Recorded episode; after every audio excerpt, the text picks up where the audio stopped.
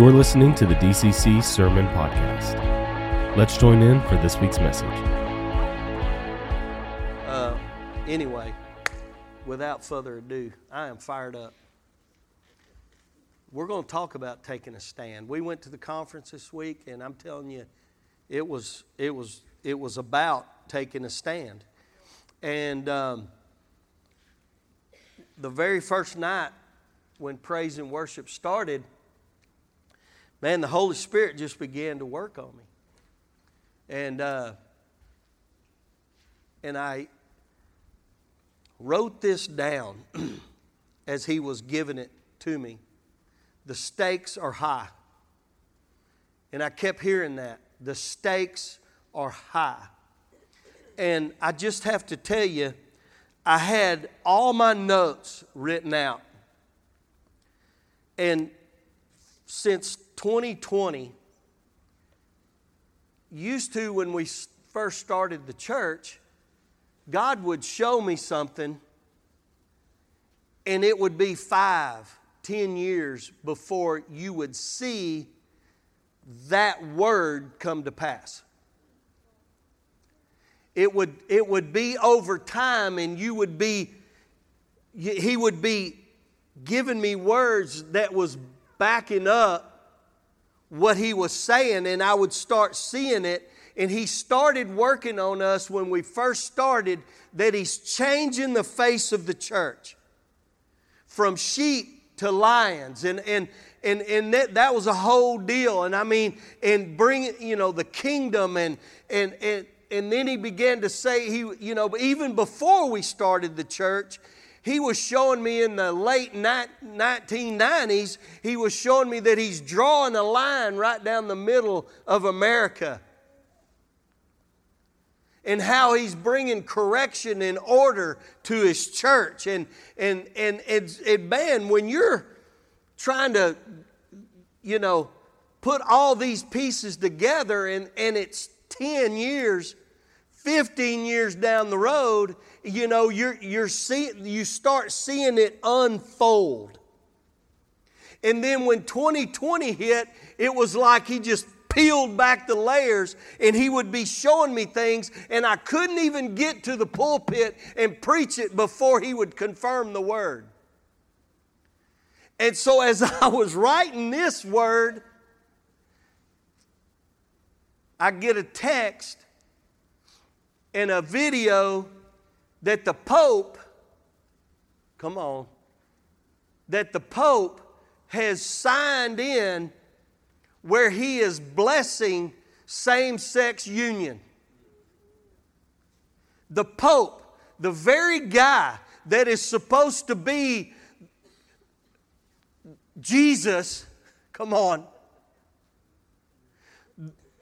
signed in the guy that was supposed to announce it wouldn't announce it, so they fired him and got somebody that would.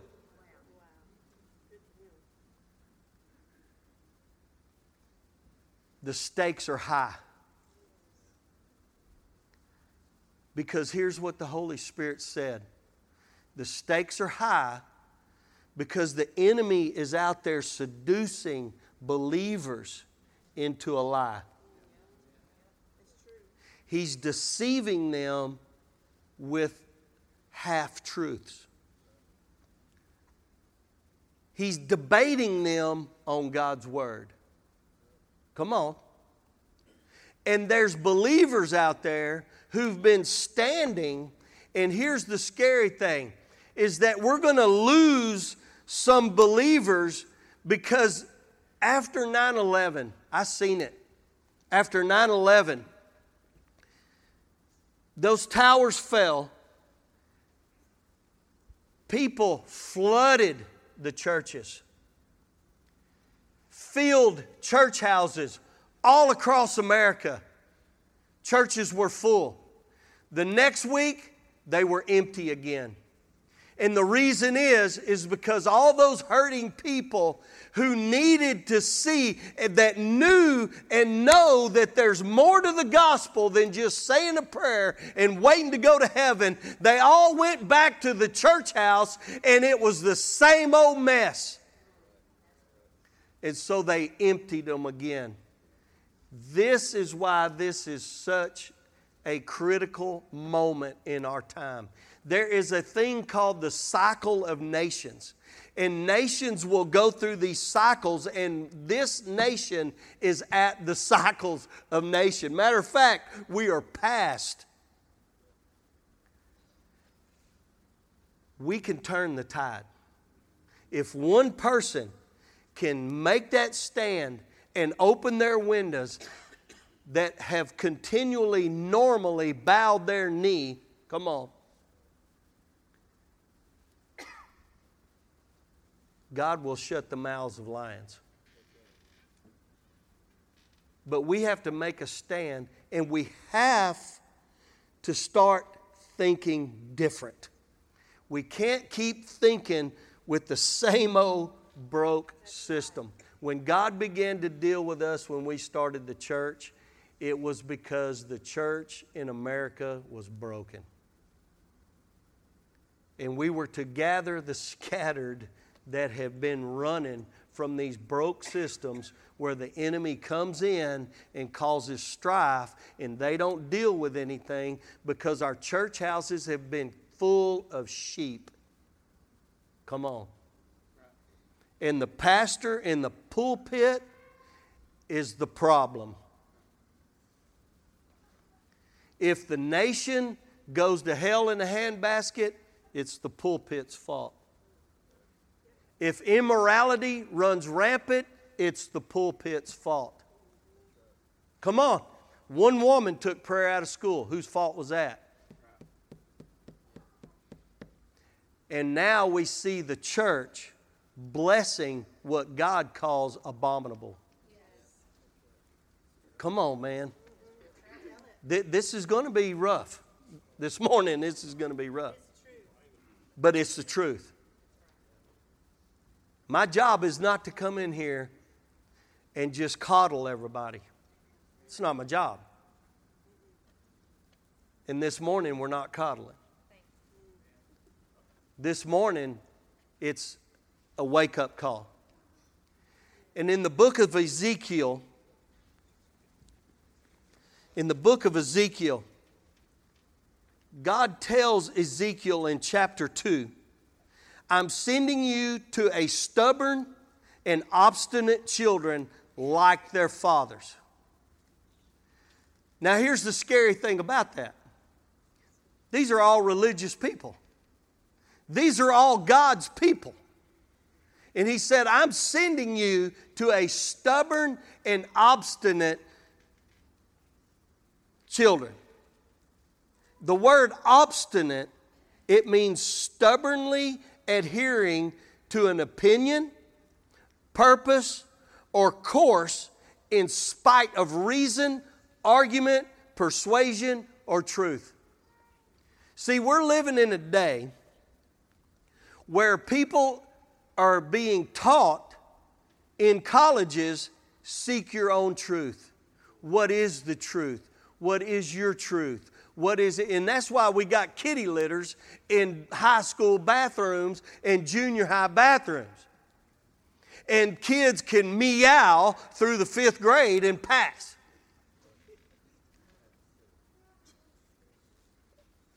Is anybody in here?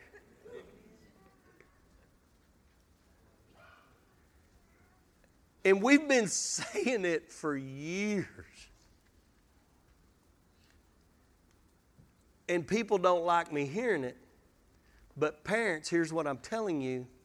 If you send your kid to a college and they don't have a biblical worldview, you will not recognize your child when he comes out of that hellhole.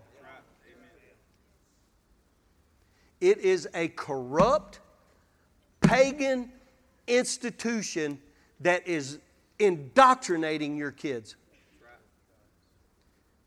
And I don't know how else to tell you that.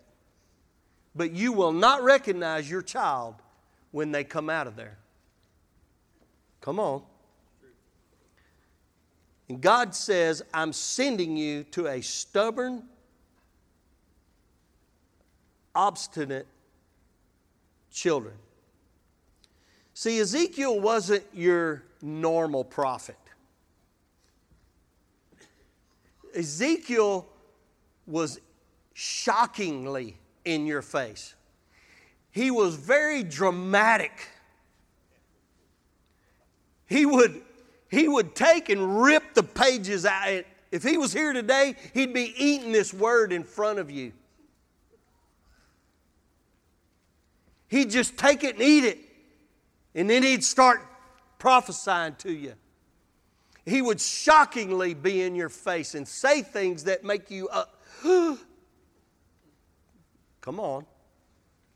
So he wasn't your normal. He was on the second deportation back out of Jerusalem to Babylon. But he was 20 years of prophesying in exile to exiles while he was looking back at Jerusalem. And in Ezekiel chapter 16, see, God knows that He's going to have to send somebody that is so shocking and so offensive because they're not going to want to listen to truth because they've already built themselves religious systems and seated themselves in positions of forming their own truth about God. And so God sending Ezekiel to shock them and wake them up. And here's what he says Son of man, make known to Jerusalem her abominations, and say, Thus says the Lord God to Jerusalem, Your origin and your birth are from the land of Canaanite. Here's what he does right off the bat he starts reminding them where they came from. He says, You, if you read, and I encourage you to go read this, because I don't have time to break this all down. We'd be here half the day, and we'd miss the Cowboys game. and so we can't miss the Cowboys game.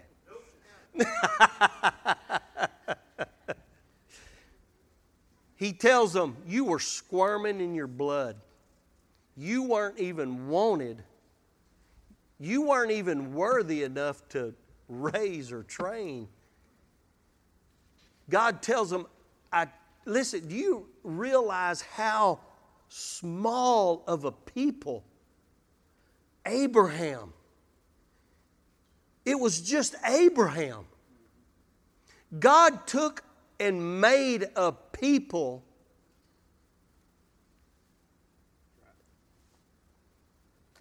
and he tells them i advanced you to royalty. You were nothing.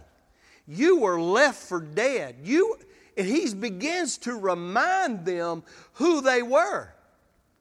And now you've walked away from me. You're not doing things my way but here's what got me He said, Speak to Jerusalem. And man, that got my attention. Because usually when you read in the Bible, God says, You speak to Israel. Israel in the Old Testament is the church. You speak to Jacob, that's God's people, church. Come on. You speak to Judah, you speak to the son. But he said Jerusalem. And man, that got me. See, Jerusalem is the capital city, it is where the seat of government and religion is. It's where laws are formed. It's where, come on, are y'all with me now? It's where the seat of governance to govern a people and a nation is. Ooh, this throws a whole new spin on this. Because he's he because where wherever the governance it directs the nation and the thinking. Come on, man. We're, we're, we're living in this right now. We, we've, we, we've got seats of government that are trying to tell us what's right, what's truth. We got our churches that's formed godliness, come on, that are holding to forms of godliness but denying the power of it, come on. See, we've got all these seats that are trying to govern. God says, You speak to Jerusalem for their abominations. Y'all with me? Paul echoes this same problem. If you need some New Testament here, Paul he echoes the same problem 2 timothy chapter 3 verse 1 realize this in the last days difficult times will come for men will be lovers of self lovers of money boastful arrogant revilers disobedient to parents ungra- unholy come on man disobedient to parents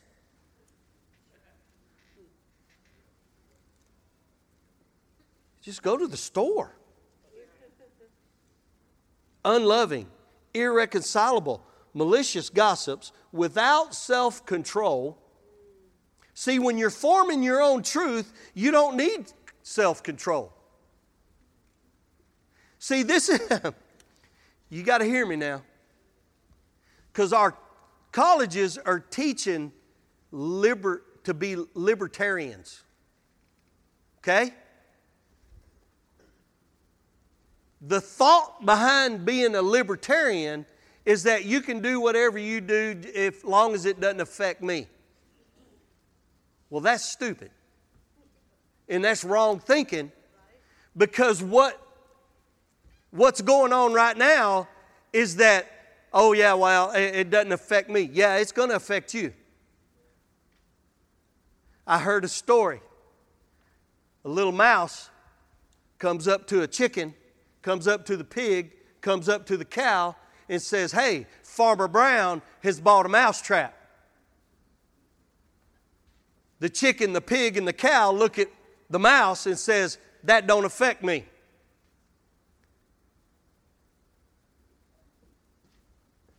Next thing you know, a snake gets caught in the mousetrap. Farmer Brown's wife is walking by the mousetrap that's got the snake in it, and the snake bites Farmer Brown's wife. Farmer Brown's wife gets sick. She's laying in bed. She's got a fever. So Farmer Brown wants to make her some chicken noodle soup. Farmer Brown goes and gets the chicken, kills the chicken to make chicken noodle soup.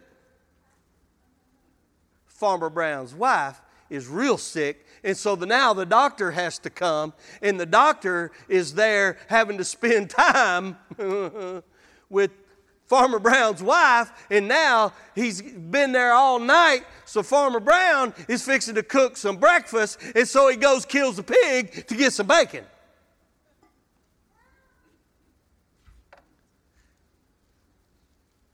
Farmer Brown's wife dies. And now all these people come out to the farm. And Farmer Brown goes to get the cow. And the cow is being led to the slaughter, and the mouse is standing there going, I tried to tell you Farmer Brown bought a mousetrap.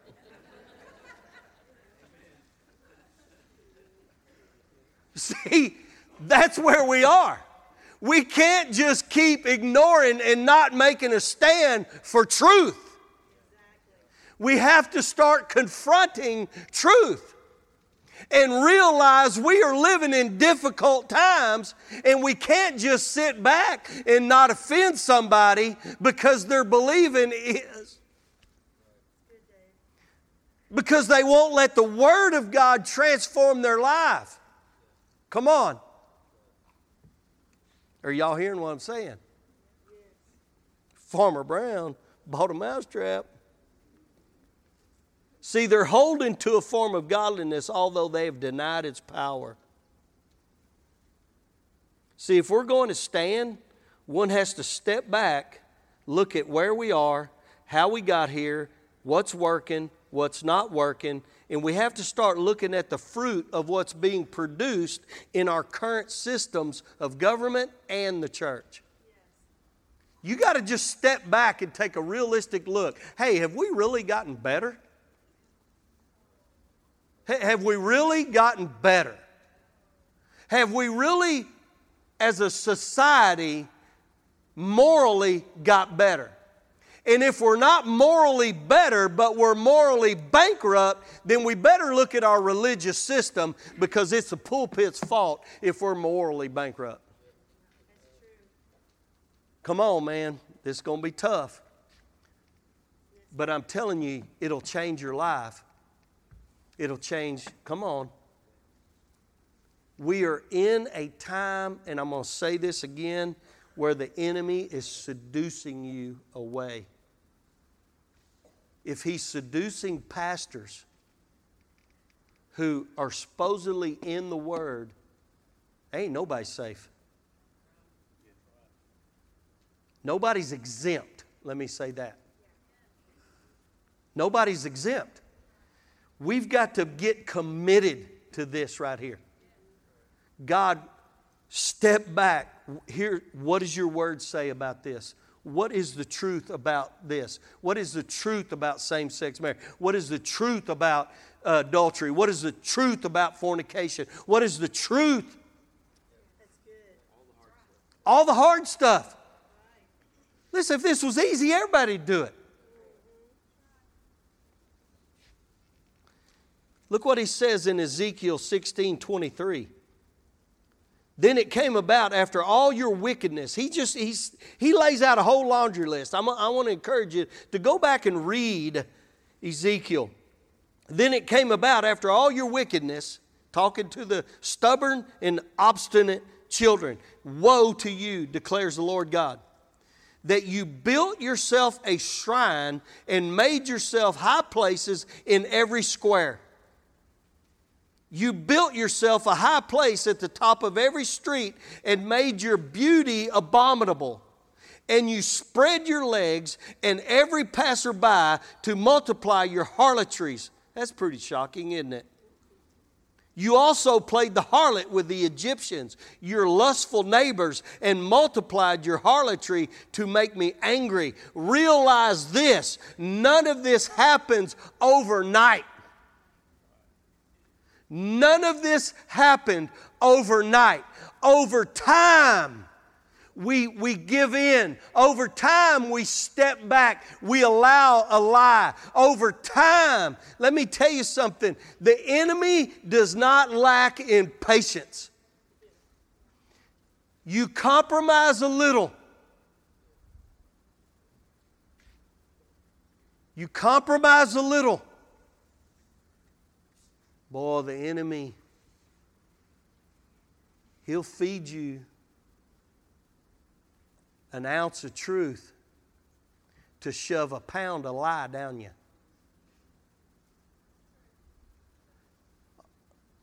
Because here's their argument it's grace, it's mercy, it's progressing. We've got to love these people. Yeah, we love them. But see, we're allowing them to pigeonhole us into being unloving, bigoted, racist. See, we're, we're no, I'm not. No, I'm not unloving. I love you enough to tell you the truth to keep you out of hell. I love you enough to tell you when you ask me not to just go, well, uh, yeah, you can just do, you know, and step back and come on, y'all hear what I'm saying? I love you enough. When you ask, I'm going to tell you. But we have to realize what am I doing that may be causing this problem? Because I've heard preachers for years once saved, always saved. That's a lie. That is a bald faced lie. It ain't once saved, always saved. You can walk plumb off from God. People are doing it every day. We've created doctrines from funerals where God plucked another rose. They got their wings. They were drunk, hit head on a tree, got their wings. I had to do a funeral.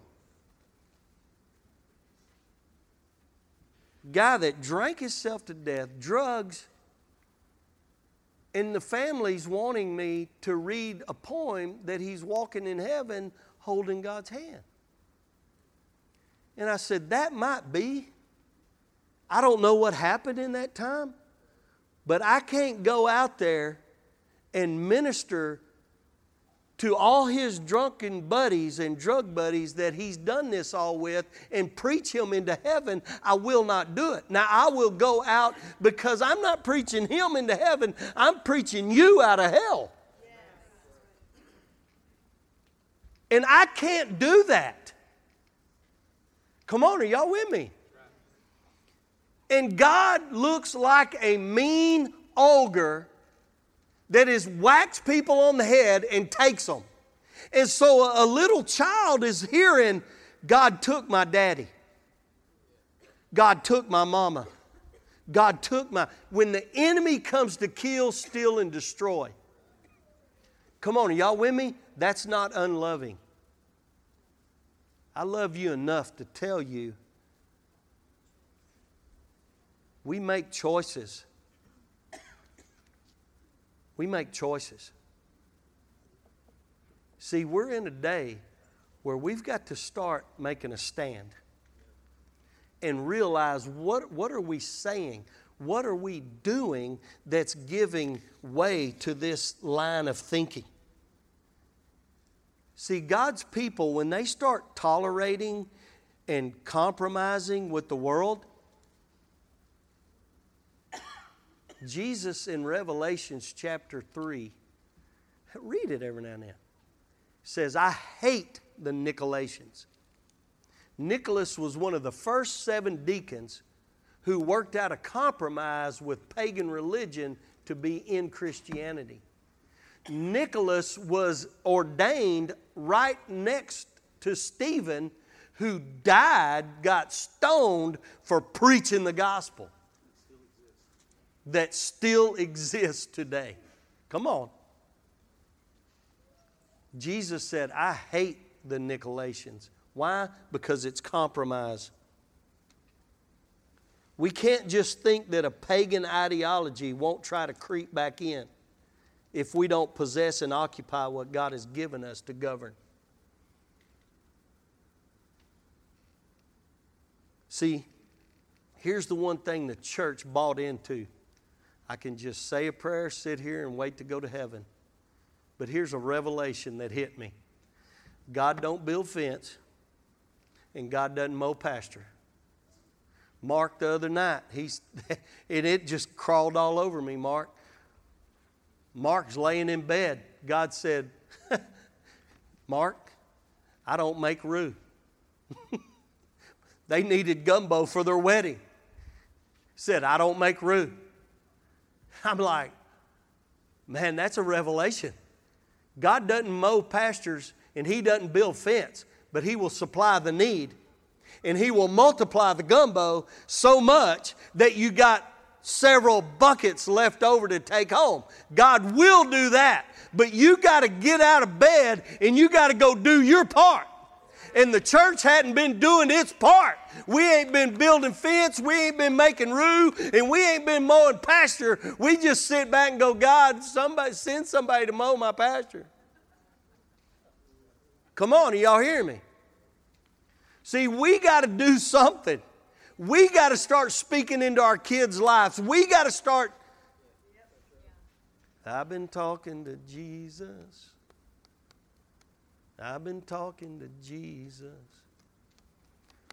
Come on, start talking to Jesus and then get your kids involved talking to Jesus because it'll be with them for the rest of their life. Man, look that song up. I can't, it for months now. I just can't get away from that song. Brandon Lake and Thomas Rhett. Look it up on YouTube. It's amazing. The word complacent self satisfaction, especially when accompanied by unawareness of actual dangers or deficiencies, uninformed. That's libertarianism. Complacent, not doing nothing. Oh, those, those migrants, they doesn't affect me. Y'all, we, we got a problem. Do you, do you know how many terrorists of Hamas, Hezbollah, Iran, or all them countries over there that you don't even know where they're at? Well, I can tell you where some of them are. Right here. They don't love our country.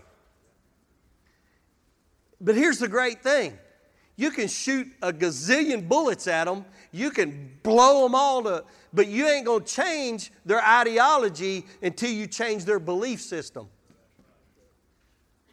So the greatest place they could be is in front of a believer who knows who they are, who knows who their God is, the God who was, the God who is, and the God who is to come. That's where they need to be. And you'll start seeing a change happening. But I'm telling you right now, we can't do what we did to the Jehovah's Witnesses and the Mormons and slam the door in their face. We can't do that anymore. We got to know what the Word says so that we start confronting this. You want to know why uh, all these goofy religions are taking place? Because we don't know what we believe. We don't know. Hold on, I got to go get my pastor. I got, I got to go get somebody that's been to four years of cemetery. Seminary.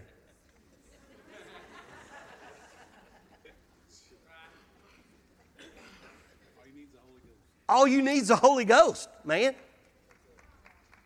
That's it. Because I'm telling you right now, there was nothing greater than when them two boys showed up at my house in them white shirts with their little backpack. I said, All right, come in, boys. They came in.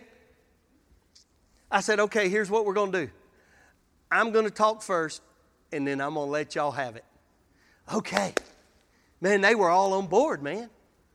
And so we went for about 30 minutes establishing blood plus nothing. Jesus came for a relationship with us, not a religion. Yeah, yeah, yeah, yeah. I mean, for 30 minutes, they agreed with everything that we believe. I said, okay, go. Man, they got excited. They sat up on the edge of the chair and they got their little folding things out. And man, Joseph Smith, he was 14 years old and he was confused about all the different religions. And he goes out in the woods and this bright light comes down and the Lord gives him a whole nother book of religion. And that's when I stopped him. I said, wait a minute. I said, we've just established blood plus nothing. God came to do, sent Jesus for a relationship, not a religion. And you're telling me that a 14 year old pimple faced kid goes out into the woods and gets a revelation, a light. I said, the angel of, uh, the devil will come as an angel of light and he was confused confusions from the devil and then he gets a whole nother book of religion man, they sat back on the couch, and Wendy's over at the table. Shunda come to town in a Honda.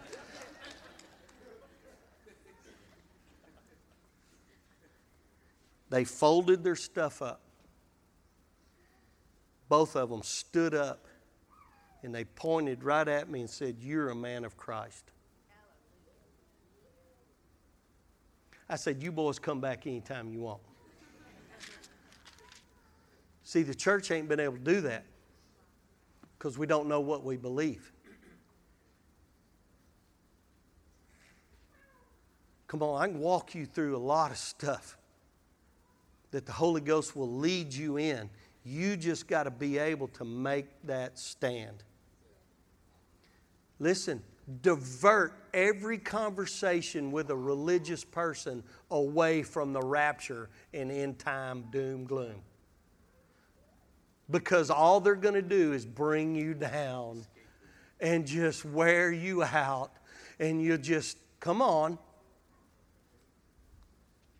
that's not the church of Jesus Christ the church of Jesus Christ is walking in power and authority and shining a light. Come on, are y'all with me? Complacency leads to compromise. And when we get accustomed to our customs and traditions and doctrines of demons, then we're just holding to a form of godliness that isn't God, and that's abominable. This is where we find ourselves today as believers. Ephesians chapter 6, verse 13. Therefore, and, and listen, everybody knows these. Therefore, take up the full armor of God that you may be able to resist in the evil day. And having done everything to stand firm. Period. Stop. Don't go another. Don't read the next sentence it says, having done everything to stand firm. But we always say, having done everything to stand firm, stand. And we lump those together. But what it says is, having done everything to stand firm. You do everything to stand. You do everything to stand. Stand and die standing. Come on, are y'all with me? Do everything to stand for truth. Don't bow, don't step back, don't, come on. You do everything to stand firm in the evil day. Then it says, stand firm having girded that word girded means to get ready for action. We haven't taught get ready for action. We are standing firm and we're getting ready for action. You've got to be able to say, that's, that's not good thinking. Here's what the Word says I'm rooted and grounded in the Word. Listen, we got to get rooted and grounded in the Word. There's no more halfway doing this. There's no more getting by, coming around on a curve. There's no, listen, we got to get Y'all, y'all hear what I'm saying? Because the enemy is seducing you little by little to not be faithful, to not be an encouragement, to not because here's the seduction. Oh, it's just all going to hell in a handbasket. I'm just going to sit back here and mind my own business you ain't going to mind your own business. Because here, here's what happens if you don't stand up for morality and you don't stand up for truth. Here's where the libertarian thing goes all awry. What is that libertarian going to do when a worker goes over to their house and rapes and molests their wife because their moral compass is broke? Come on, there's got to be a Sunday school teacher. There's got to be a pastor. There's got to be a grandmother. There's got to be somebody that's saying, here's what's right, here's what's wrong. Come on. And if there's no right and there's no wrong, then people do what's right in their own eyes. So your wife ain't even safe at home with the guy coming to fix something. Come on, are y'all with me? So it does, yeah, yeah, Farmer Brown bought a mousetrap.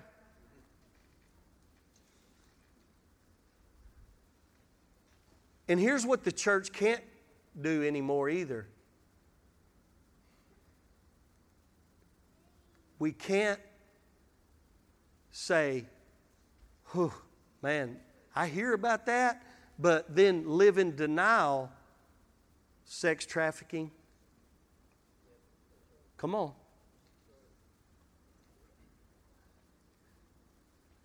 Y'all, I've, I've dealt, I've seen it. Little boys chained like dogs in their closet being abused. This church has seen a little girl, four years old,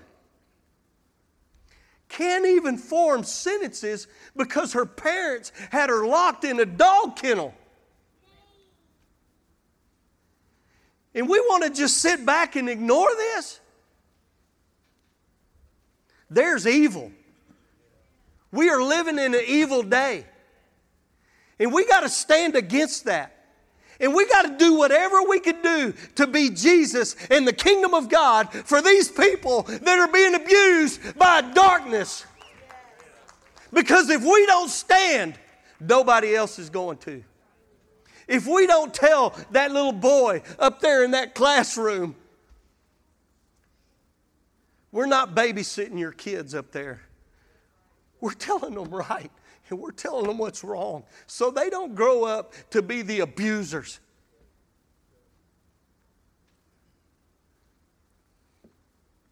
Come on, are y'all with me in here? We're telling them you got to be faithful to the Word of God. And yes, you're going to be the only one that's standing on truth in your schools. Yes, you're going to be the only one that believes this way. But keep standing. Because by God, He will come through for you. You church counselors that go to camp, you may be the only Jesus that those kids will ever see. And you never know what you're pouring in to that child may go home and minister to their kids, to their parents. Come on. Do everything to stand or die. But die in the truth, holding to moral convictions, knowing what's right, what God considers an abomination. Come on.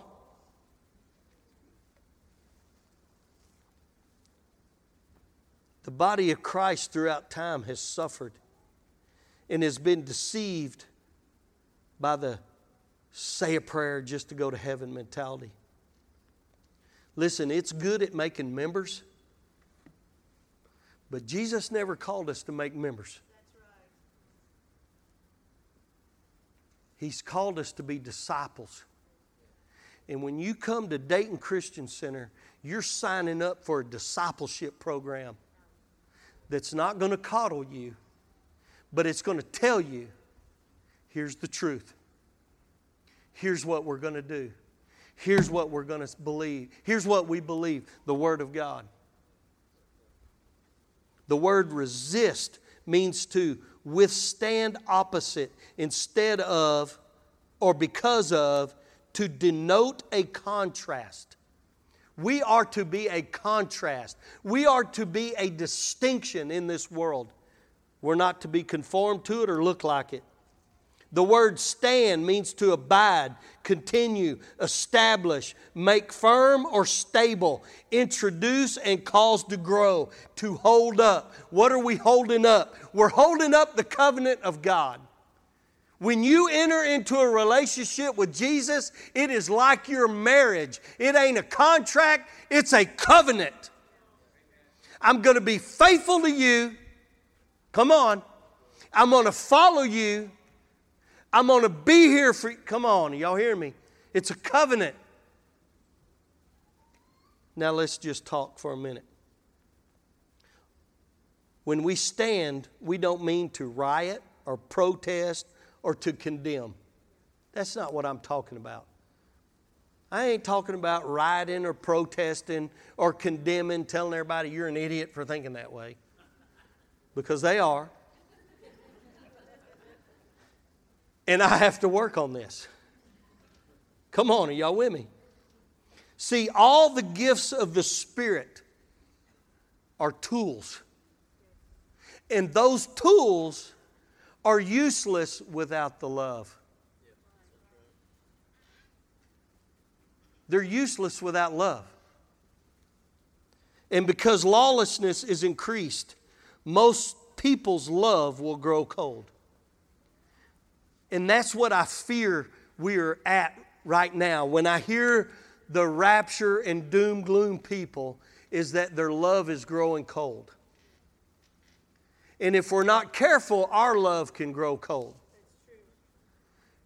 Because when people trespass against you, when people are lawless, listen, the defund the police movement, how dumb is that? Look at the fruit being. Come on, are y'all with me? Lawlessness, when it increases, people's love will grow cold. See, we can't let our love grow cold and negate all the gifts of the Spirit, the tools that we have to be able to let Thy kingdom come and Thy will be done here on this earth. Come on. Romans chapter 2, verse 4. Or do you think lightly of the riches of his kindness and forbearance and patience, not knowing that the kindness of God leads you to repentance? Come on, it's the kindness. So there's a balance here that we're working with. There's a balance here we're working with. See, when the word says to stand, it means to hold up. It means to continue to abide in, to present and exhibit and yield to the Holy Spirit, keeping the covenant in order to withstand, resist in the evil day, to make known to be a contrast between righteousness and wickedness. We are the ones that stand in righteousness so that we can declare that's wicked, that's lawlessness. We're the ones that do that. If we're to bear fruit for the kingdom, then our actions will speak louder than our words. And one thing that we have to understand is that God always wanted His kingdom to be visible not just to be talked about in the sweet by and by, in the life hereafter. Come on, y'all hear what I'm saying? See, we got to look at what's working, what ain't working. The sweet by and by bringing in the sheep, that wasn't working. Because they were singing power, power, wonder working power in the blood.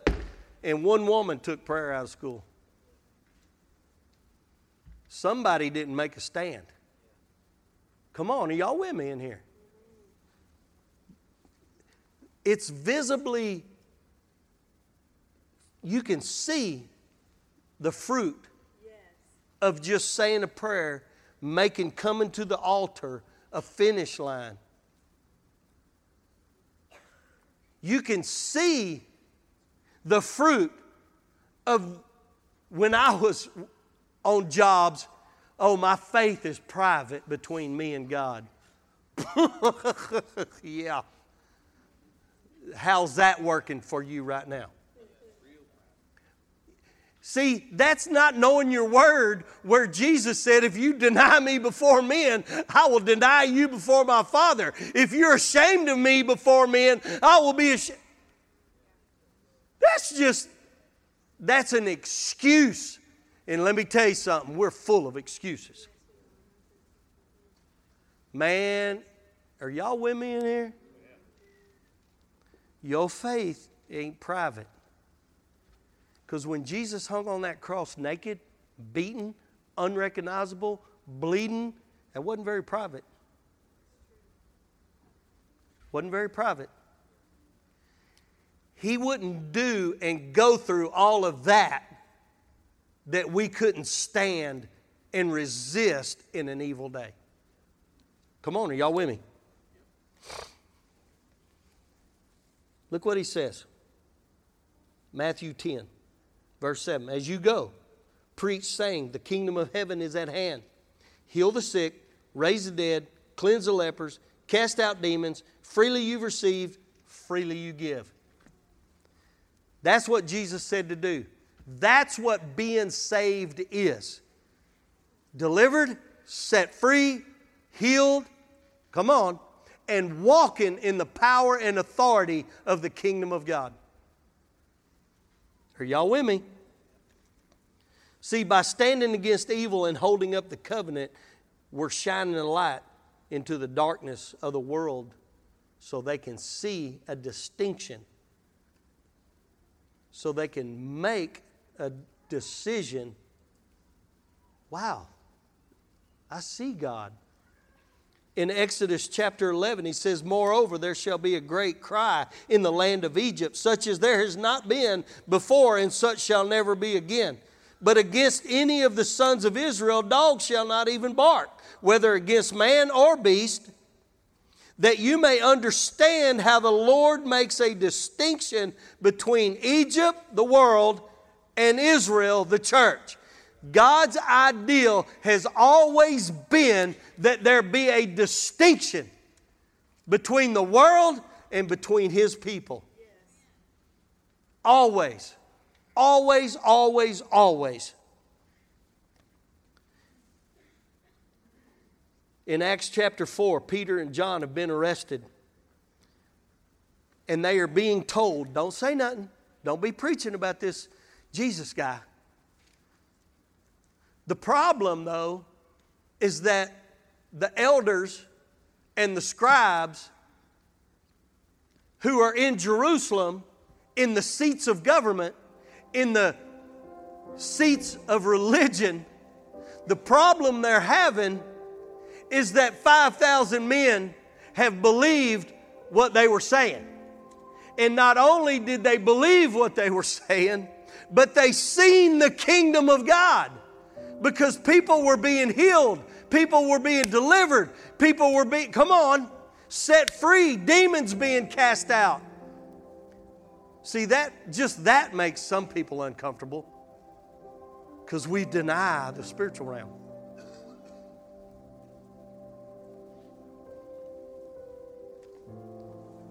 And when Peter and John were let loose and they went back to the brethren, they began to rejoice and they began to recite what Scripture says.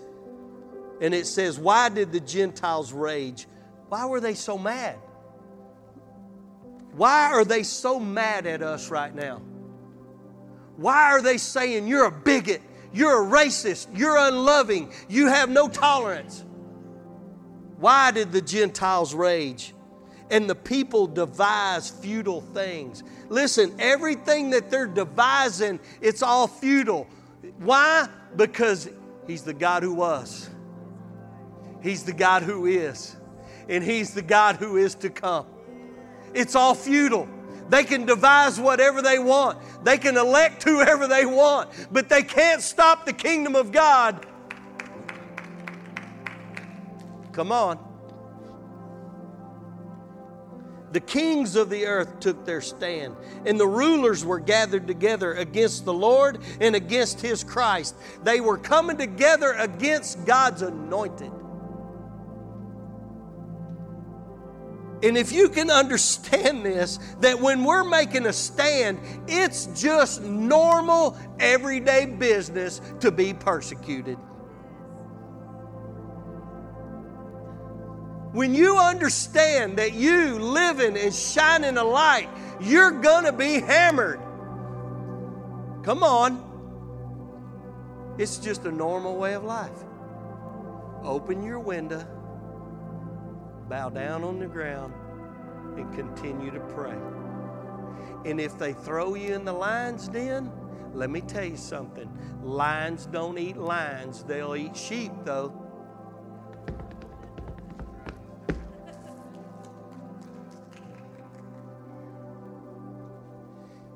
Man, I heard this. You know why Shadrach, Meshach, and Abednego didn't burn up? Because the fire on the inside of them was hotter than the fire on the outside. The king said, Make it seven times hotter. Woo-hoo! That ain't nothing. I'm on fire for the kingdom of God. Come on, man. What are you on fire for? You walk through the fire, you won't even smell like smoke. Listen, that's just a normal day in a Christian's life to walk through the fire, walk through the lion's den, to walk through the Red Sea, to walk through the plagues, to walk through. It's just a normal day of life. Oh man, there should have been lots of hankies on that. You should have come out of your seat on that. It's just a normal day to walk through this life where they're trying to enforce uh, uh, uh, all this junk on us. Trying to scare us off with high gas prices. You know what? High fuel prices ain't stopped us from going and declaring the word of the Lord not one time. You know what we did? We just kept sticking the nozzle in the tank. And we'll just keep sticking the nozzle in there until all that runs out. Then we'll start walking or riding tamale. That's Peyton's horse. Whatever it takes. Come on.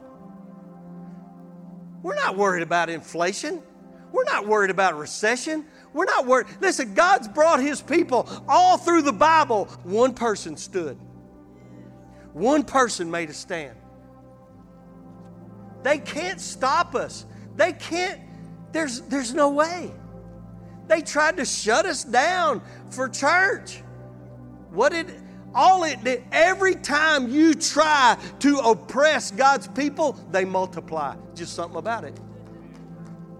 They, they just multiply. Okay, shut us down. Well, we'll go online, speak to a bunch of more people. Come on, man. This church is touching lives in Utah. Man, Billy Staten called the other day. He was on fire. He's like, man, we got some Mormons are coming. They're coming. They're watching our service on a wall in a library.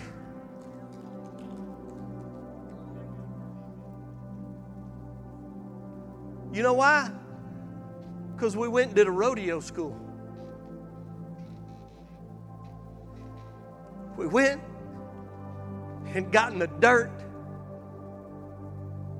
bucked a few bulls, roped a few calves, roped a few steers, played my God, we played games till you can't hardly move.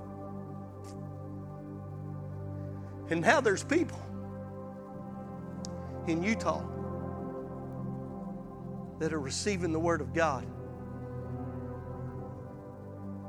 See, you're a part of something that's making a stand in the midst of a government trying to shut them down. In the midst of an enemy trying to stop us. But I'm telling you, He can't. He can't stop us. 2 Corinthians 3:18.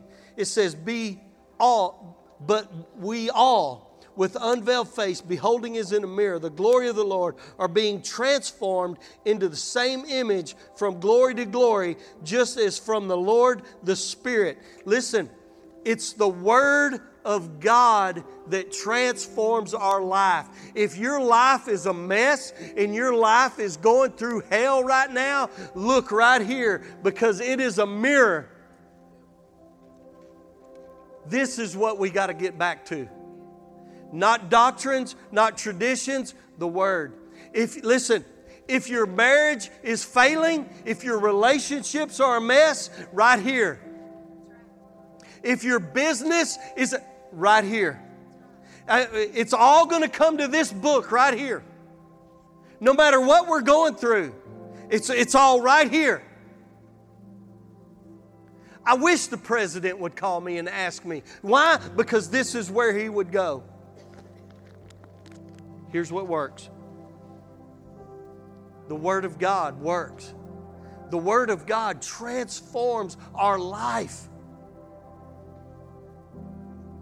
It transforms our life.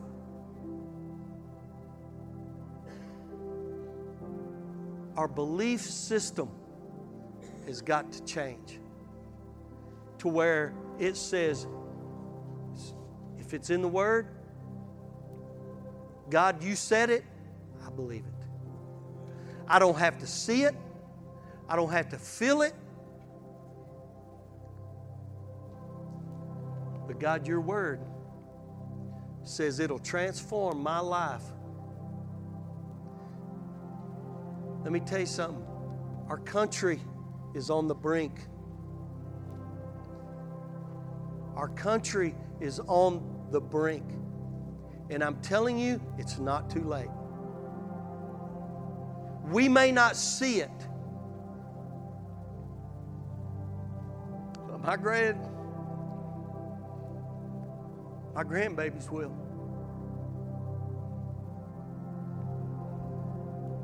We may not see it, but I bet my grandbabies will. But if we don't make a stand right now, what they're going to have to live through, you think it's bad now. Come on, y'all with me? Y'all stand to your feet.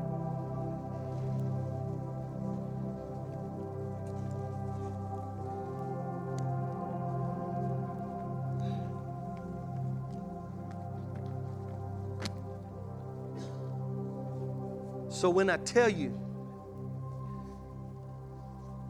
our praise and worship,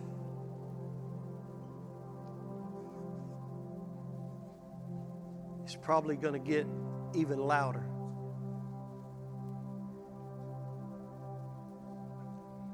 God is restoring a shout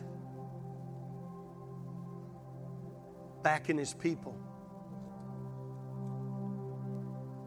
God is restoring that He is holy.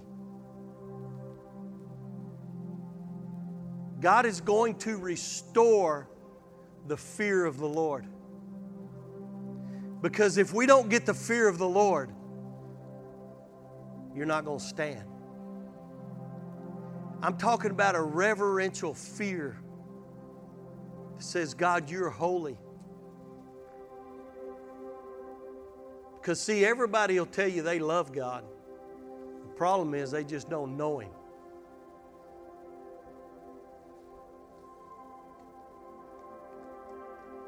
Can I get a mic? The problem is we don't know Him. And the reason we don't know Him is because we don't know His Word.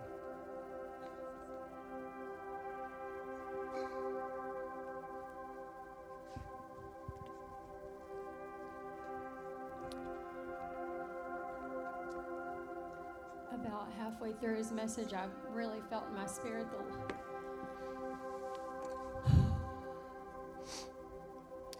I felt the Holy Spirit say, and he just throughout the end of it, he just kept confirming it, and I was like, "It's just me, it's for me," and then he said something, I was like, "Okay, that's for everybody," and uh, I felt like I heard him say, "You just sat through a boot camp."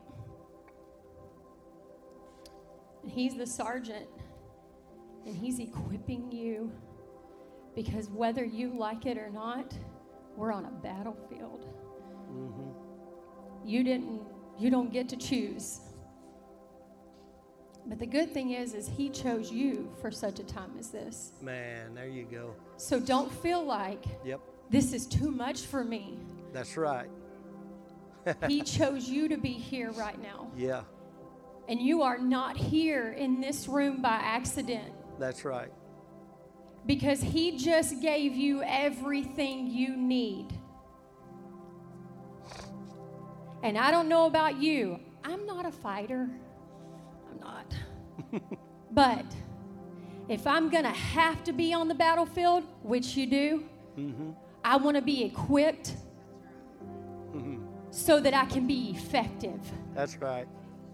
Because what I'm telling you right now, and this, I, this is all just confirmation what he said, but what I'm telling you is if you don't stand and you don't fight, you won't make it. That's right.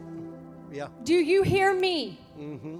You can choose to not do anything that he just said, and you can choose to do what Christians have always done and sat in this place and listened and did nothing but you won't make it.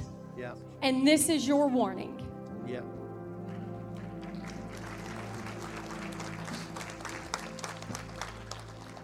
Here's what she doesn't know. Before I preached this message at the conference in Arkansas, two pastors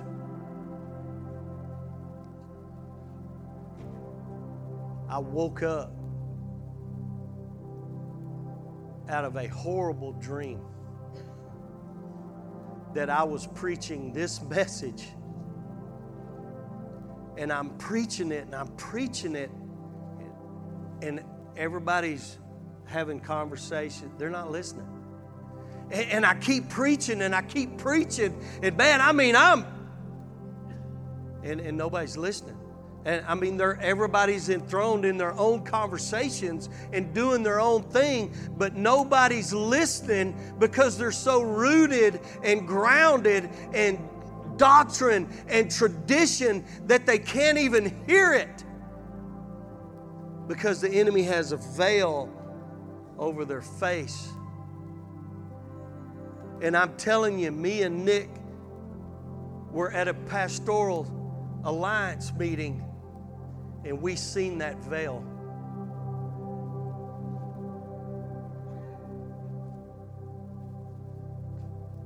What I'm telling you is don't dismiss this. If you have questions, let's ask. Let's ask. Because we've got to all get on the same page here.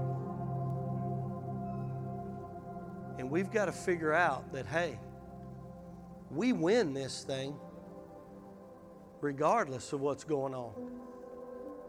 But we can't just keep sitting back and not working on what the Holy Spirit's having us to work on.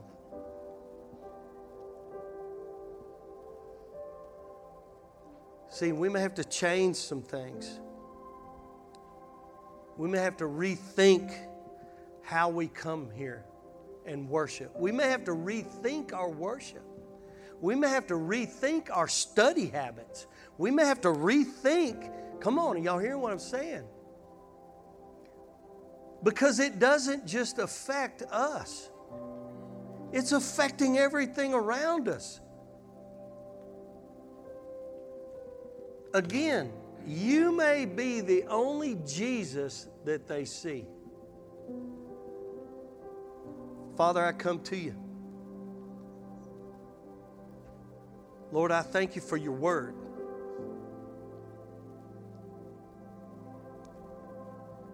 Everything else is a lie but God. And Father, I thank you right now that your word is powerful, dividing spirit and soul, the bone and the marrow. I mean, it's sharper than any two edged sword. Lord, let it change us, transform us. Lord, help us to renew our minds to your word. Lord, help us to be the Ezekiel that stands, that declares your word.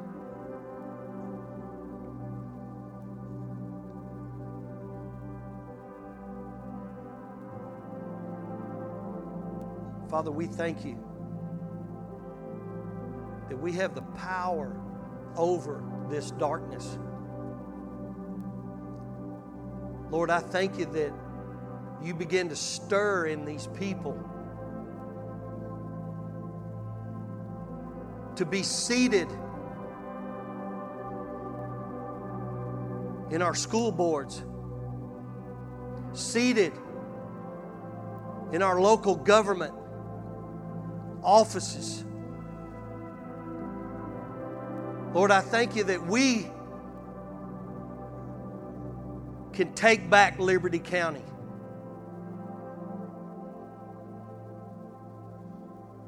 Lord, I thank you for such a time as this. That we will see thy kingdom come and thy will be done on earth. Lord, I thank you. I pray your healing power begin to move through this body. Deliver us, Lord, from the hands of the enemy. Lord, I speak freedom from all oppression and depression. I speak life.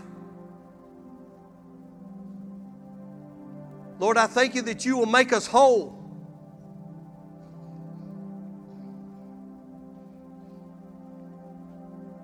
Lord, I thank you. Your word is true. Lord, let us see the awe of God in our time. Pray, Holy Spirit, that you have the freedom to move in this place. We give you liberty, Holy Spirit, to do your work. Those struggling with addictions, those struggling Lord, I thank you right now they are set free. Lord, I speak healing and I speak life. Father, I thank you for your word is true. I thank you, Father. Thank you, Lord.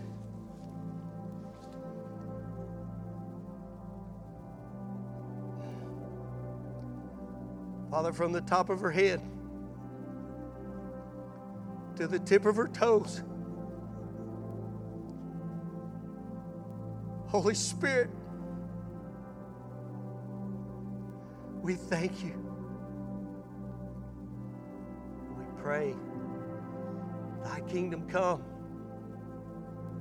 and Thy will be done. And I thank you, Lord, for all that you're doing in this time. I give you praise. And I rejoice. And I rejoice. And we rejoice. And we thank you. Ooh, thank you, Lord. Yes. Thank you, Lord. Thank you, Lord. For the joy of the Lord is our strength.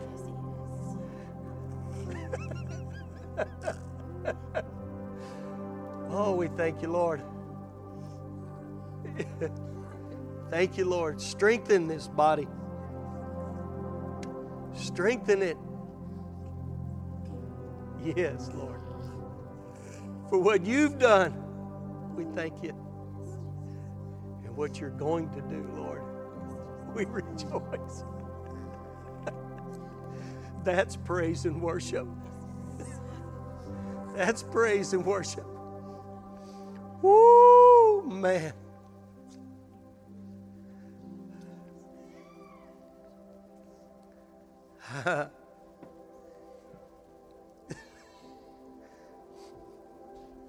Father, we thank you and we praise you. Lord, let your word resound out of this place. Lord, let us hear that roar of heaven. Let me tell you, the enemy is not liking this. The enemy is not liking this.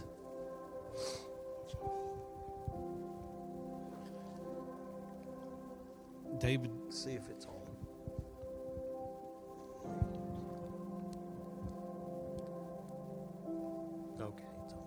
The the uh, in Acts chapter four, David's talking about Peter and Peter and John being in jail. That happened because they had heard a message in chapter in chapter two. That's right. Chapter two ended after Pentecost. Peter and John didn't think anything different. They were headed to church. Two Christians headed to the Jewish temple. yeah. Nothing had changed for them other than they had found their Messiah. Hmm. But on the way in, a man who had been crippled from birth, that's us, yeah. was laying there begging And they said, Silver and gold have I none, but I'm going to give you what I got, what they had just got the day before. Get up and walk.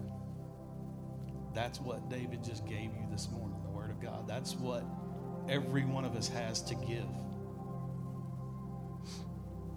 We don't need your fashion. We don't need your recipes. you don't need to know what I do for a living, what that what the world needs. That's right. Is that Jesus Christ died for their sins, and then He wants them to live here and now in His kingdom. Man, that's good. It's great. That scripture is important because it backs up everything. And I don't, I don't know this off the top of my head. I read all this before chapter 4. I didn't even know what chapter 4 said three weeks ago. I told you this. Yeah. But when we leave, that's us, the church out in the world. Give them what you have. Man, that's good. You don't have to be a preacher. Yeah. You tell them Jesus loves them and he wants their life to be better and go to the word. Man, that's good, Mark. It will not fail. That's right. The earth was created in seven days. We're no longer than it. We're, we're at most we're 8,000 years old. Yeah. There you go. It's hard to believe because of what we're taught. That's what that book says. Mm-hmm. And that's the only truth. It's the real truth. Give the world what you have It's good. and point them to him. Man, I don't care good. what you know. Yeah, that's good. Becky. I just want to. Um, we were praying, and I saw you praying for her, and I just want to tell people what I saw. I heard a, I heard someone speak, and I can't even tell you who it was, but they said that a church on fire.